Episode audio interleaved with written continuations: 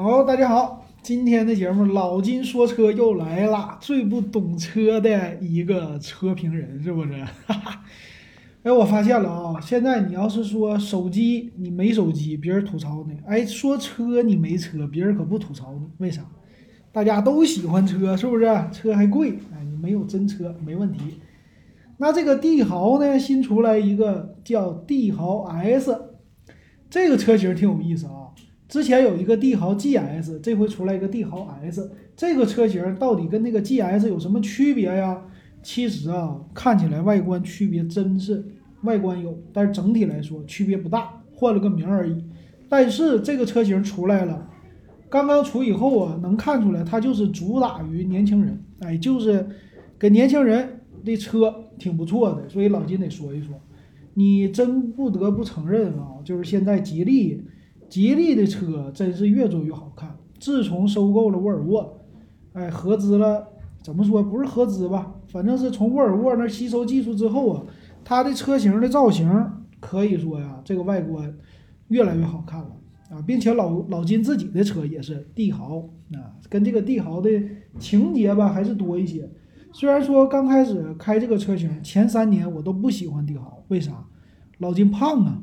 有肚子啊，这帝豪这个车坐的就窝得慌，嗯，就把肚子给挤在一起，我就觉得很不舒服。但是这个车马上也是快六年了啊，五年半了，现在已经习惯了啊，也就是再那啥的车你都习惯了，所以现在慢慢有感情了，对帝豪帝豪这个车也是嗯比较的认同，还行，最起码它不坏。所以这次帝豪 S 呢，老金也比较关注。其实整个的这个车型的外观还是非常的流线型，很好看的，而且又换装了他们家家族式的中网。这个家族式的中网呢，其实不，你要正面看不好看，得侧面看。这个侧面呢，非常像沃尔沃。有的很多人都说了，把吉利的标抠掉，换成沃尔沃的标，更加的和谐。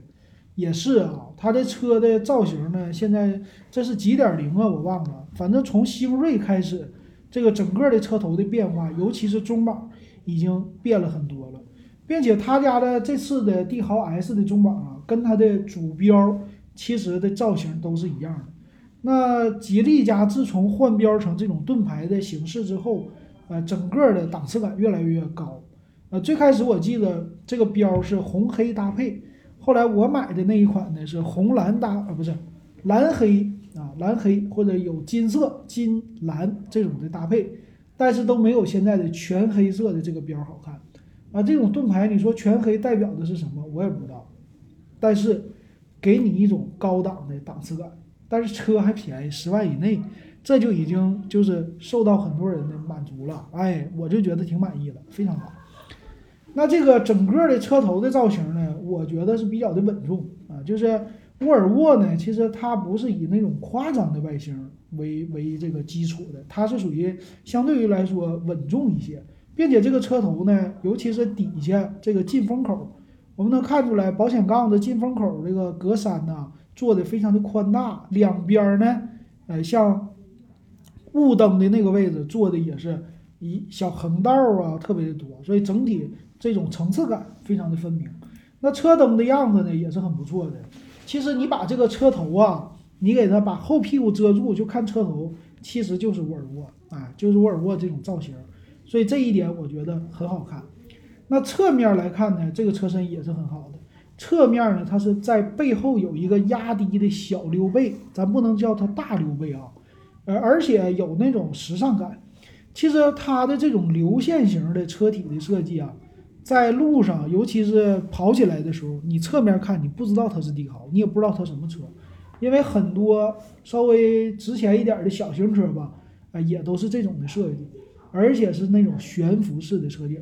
所以有一次，老金我记得开高速公路，哎，开的时候一看，哎呀，这个车挺好看的，就是一眼感觉哪儿都是圆圆的，哎，并且有那种时尚感。后边的车灯啊什么的，一刹车也挺亮的，很好看，各种圆润的感觉，它就没有硬朗的感觉啊，各种圆润的感觉，还真不错啊。这个车是啥呢？一看，嘿，还是个吉利标啊！一看啊，帝豪的 GS，哇，这个 GS 系列确实这次的造型我是也非常认同啊。然后侧面看呢，就是悬浮式车顶，然后背面一个呃溜溜线。那别的地方其实跟 GS 来比没什么太大的区别。那后边呢？后边的尾门呢？它是一个看起来贯穿式的，有一个吉利的字母啊，G E E L Y。但是呢，它是这样的啊，它这个贯穿式的尾灯不是亮的，啊，所以后边看起来有一点，你说小保时捷的风格也有啊，还是那种比较圆润可爱，我就是这样的感觉啊。所以这种圆润代表着一些的时尚。并且上边有一个小的高位刹车灯，感觉好像是小尾翼能压个风，所以这种的造型很受于很受于年轻人的这种的喜爱，我觉得挺不错的。再来看内饰，那帝豪你就记住啊，吉利家的车每次改的都是内饰，呃，就是半年一升级，都不至于一年啊，就半年一升级。他家这个也是确实厉害。老金之前买的帝豪这个系列吧。它的升级什么一五款、一六款，一个一五款给你搞两次，啊，一个一六款给你搞两次升级，呃，里边小修小改，改吧改吧改吧，过了两年里边的内饰就不一样了。那这个帝豪的 S 也是的，你看它的内饰有什么区别呀？我看起来其实跟现在他们整体的这个，呃，算是吉利家族的风格吧，变化不是特别的大，是吧？那方向盘呢，也是这种属于三辐式的方向盘，而且底边是平直的。那在里边的中控呢，有一个最大的特色就是一个大屏了，啊，这个屏幕是非常的宽，啊，这个屏也是现在国产车最喜欢用的。那这个中间的屏啊，它虽然说有非常大的大边子，边子特别的厚，可是看起来你不觉得违和啊，还是挺不错的，并且里边这个中控台的。造型呢也是它的层次感很多，它用直角的这种曲线啊，相对于来说不是特别的柔和的曲线，还带一点点的直角，加了很多这种上下一起一落这样的曲线，所以给人的感觉啊，哎，挺不错，层次感分明，挺好。那这个车型呢，当然它有手动挡和自动挡。然后一键启动啊，还有空调啊这些的控制呢，它全部都集中在中间，在出风口的下方搞了一字排开的键子，并且向下按的。这个就像很多的小型车，比如从最早的时候谁开始的？mini 啊，mini 车开始的。那手动挡、自动挡两种的这种挡把啊，没什么新潮的设计，但是能看出来里边的挡把前面有放手机的位置啊，有一个小小的储物空间。并且也把之前的那些点烟器啊什么的取消了吧？啊，有一个算是十二伏的点烟器接口和一个 USB 的接口，接口肯定不是那么特别的丰富，但是也是够用的啊。那里边的仪表呢，它是用到了液晶式的仪表啊，然后方向盘多功能的方向盘，可是呢，多功能方向盘我感觉要是有定速巡航就定速巡航好用，别的方面吧。呃，有的时候经常是用不到的哈，但是吉利的车你放心，里边的就是里边的内饰给你做的高档感，肯定比当前这个车的价位它是值钱一些的，呃，看出来第一眼的感觉你会觉得很好，并且是该硬的硬，该软的软，当然真皮呀什么这些你就不用想了，全部是 PU，但第一眼的感觉还是很不错的，啊，老金这个车开了这几年吧，我能看出来。呃，吉瑞、奇瑞不是奇瑞啊，吉利、吉利家的整个的这些的做工啊，和我这个帝豪其实就这个帝豪 S 吧，和我现在这一款五年前多钱的帝豪，其实看起来没什么太大的一个做工的差别，也都是全黑色的，呃，里边的内饰，很多车型他们都喜欢，吉利家特别喜欢用黑色的内饰。那有人说吉利的车机好不好？吉利家车机是最不好的。很多吉利的车主对它的品牌认可度很高，对它的车型认可度很高，但是就对它的车机认可度不高。为啥？它不仅不升级，而且有的时候不好用。哎，当年呢，很多款车型都有这个问题啊，所以大家不要指望说你就为了这个车机，为了中间的中控、大屏、导航，然后你去买这个车，那是不行的，是吧？OK，那我们再来看这个座椅的空间啊。座椅的空间呢，他们家的座椅用的是啥呀？肯定是 PU 仿皮的。仿皮的座椅呢，这一点老金作为一个车主吧，过来人不建议你直接就整这座椅啊。这个座椅的话，你肯定是夏天会非常非常热，这个皮呢非常非常的硬啊，我觉得坐出来不舒服。当然，我要是能选织物座椅，我现在再换车，我肯定织物座椅啊，就低配就行了。但是买不着了啊，尤其是像这种国产车，所以说你买这个车，你最好整个套。整个布套，哎，这样坐起来会更加的舒服。那能看出来，这个车型咱说了，主打于年轻人嘛，所以它的座椅是那种一体式的前排座椅啊。这个一体式座椅，当然了，有这种运动感啊，你会感觉呵，这车型跑起来那是相当的快呀。对不起啊，这加速就那样，手动挡还好一点，你就一档起步，一档到四十，二档到八十，是吧？然后直接就挂五档，你就走起就完事儿了啊！这种感觉还是能给你一点推背的感觉的啊。自动挡我不知道。然后一体式的这个座椅啊，一体式座椅的话有一个镂空，其实整体看起来挺好，但是吉利家坐起来真是不舒服啊！这是老金作为车主的一个感觉。呃，后排呢有出风口，后排看起来虽然这车型不太大，但是空间看起来还行。后排的空间嘛，呃，腿部还凑合吧，并且地板是纯平的，这很不错。看起来坐垫儿也是稍微长一点的啊。啊，后边有三个中央的头枕，当然它不是那种一体式的了吧？应该可以往上稍微提一提。呃，第一眼从图片上看起来，看起来挺好看，但是我跟你说，和帝豪几乎没有什么区别啊。好一点的是座椅可以四六放倒。那这个车后备箱的空间，由于它是 SUV，所以后边是掀开式的，这不多说了啊。呃，空间拉点东西，日常买买菜呀，这个是够用的啊。别的方面咱就别想了。那内饰呢？它有红黑这种的内饰，但我觉得红黑的还没全黑的好看呢。这个仁者见仁，智者见智了啊。那二零二一款呢，就是最新的帝豪 S 呢，它推出的是有四个四款车型，呃，一个手动挡，然后三款 CVT 的。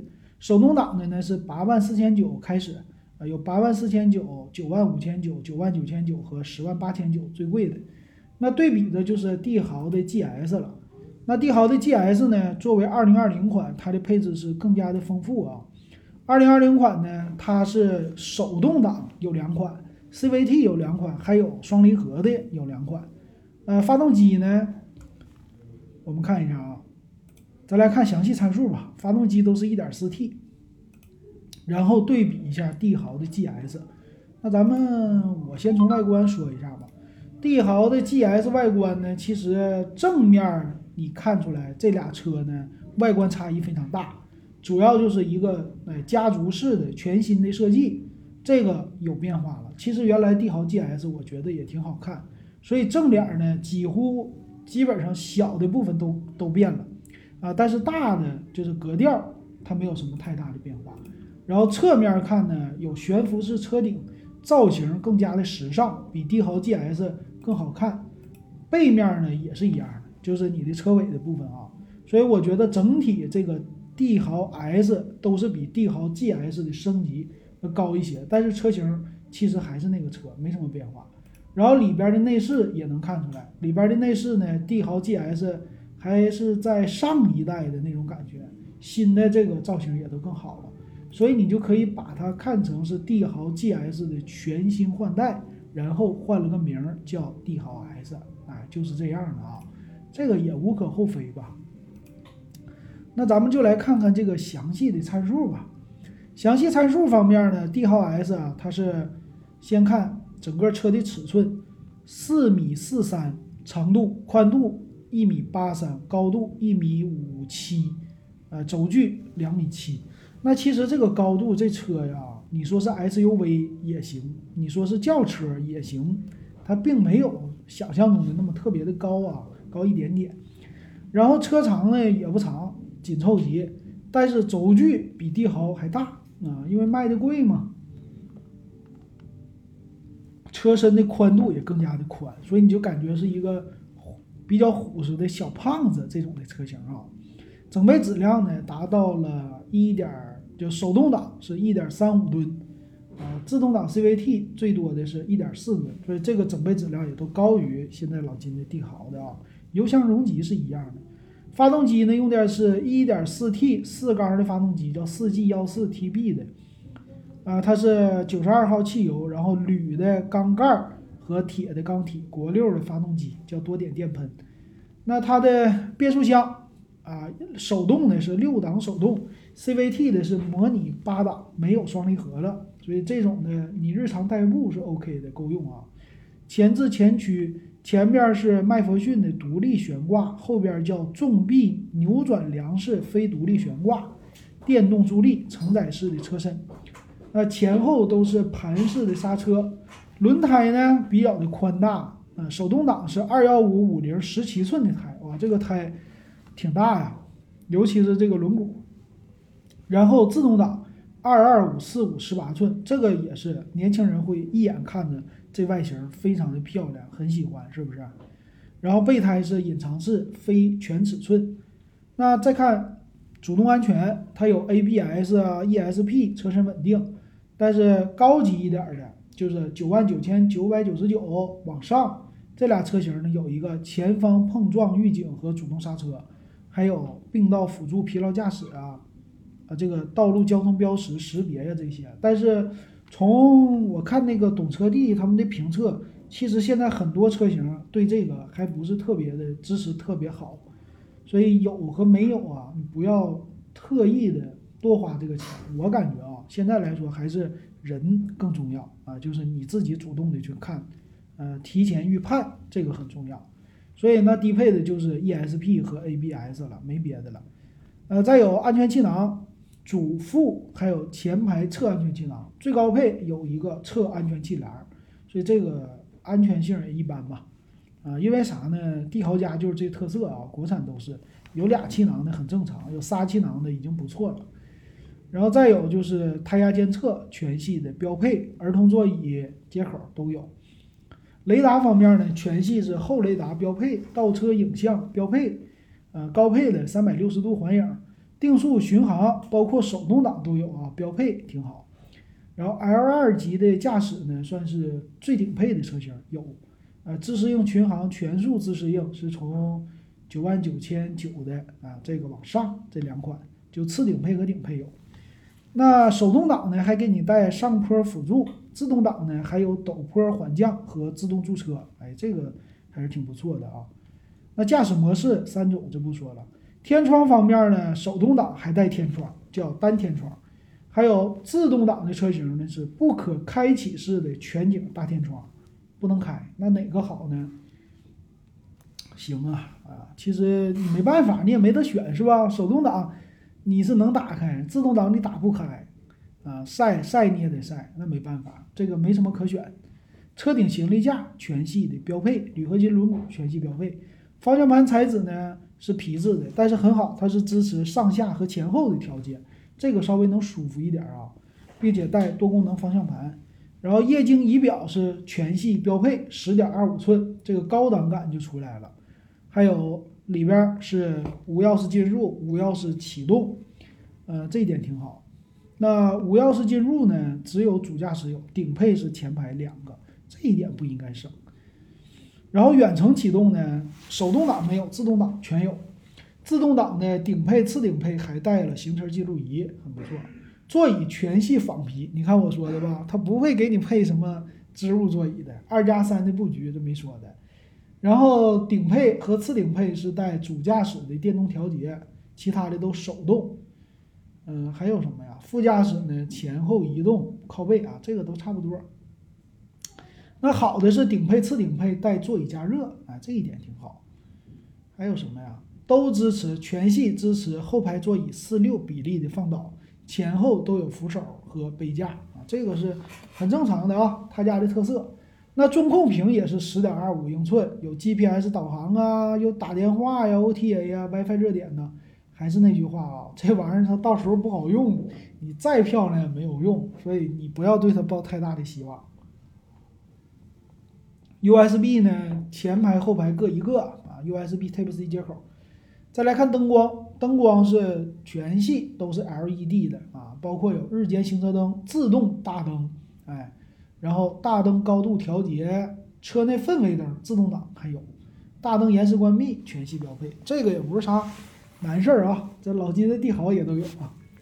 车窗全车一键升降，带车窗防夹手，并且后视镜电动加加热都有啊，并且。自动挡还有电动折叠，这看起来这都是高级的配置，全都给你了，挺好啊。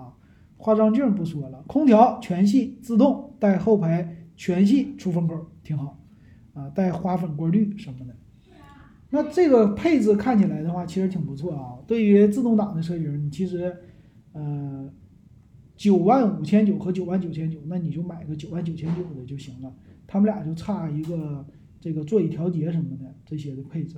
啊，多四千块钱还是可以的，顶配就没有必要了。旗舰的十万八千九，没必要上了。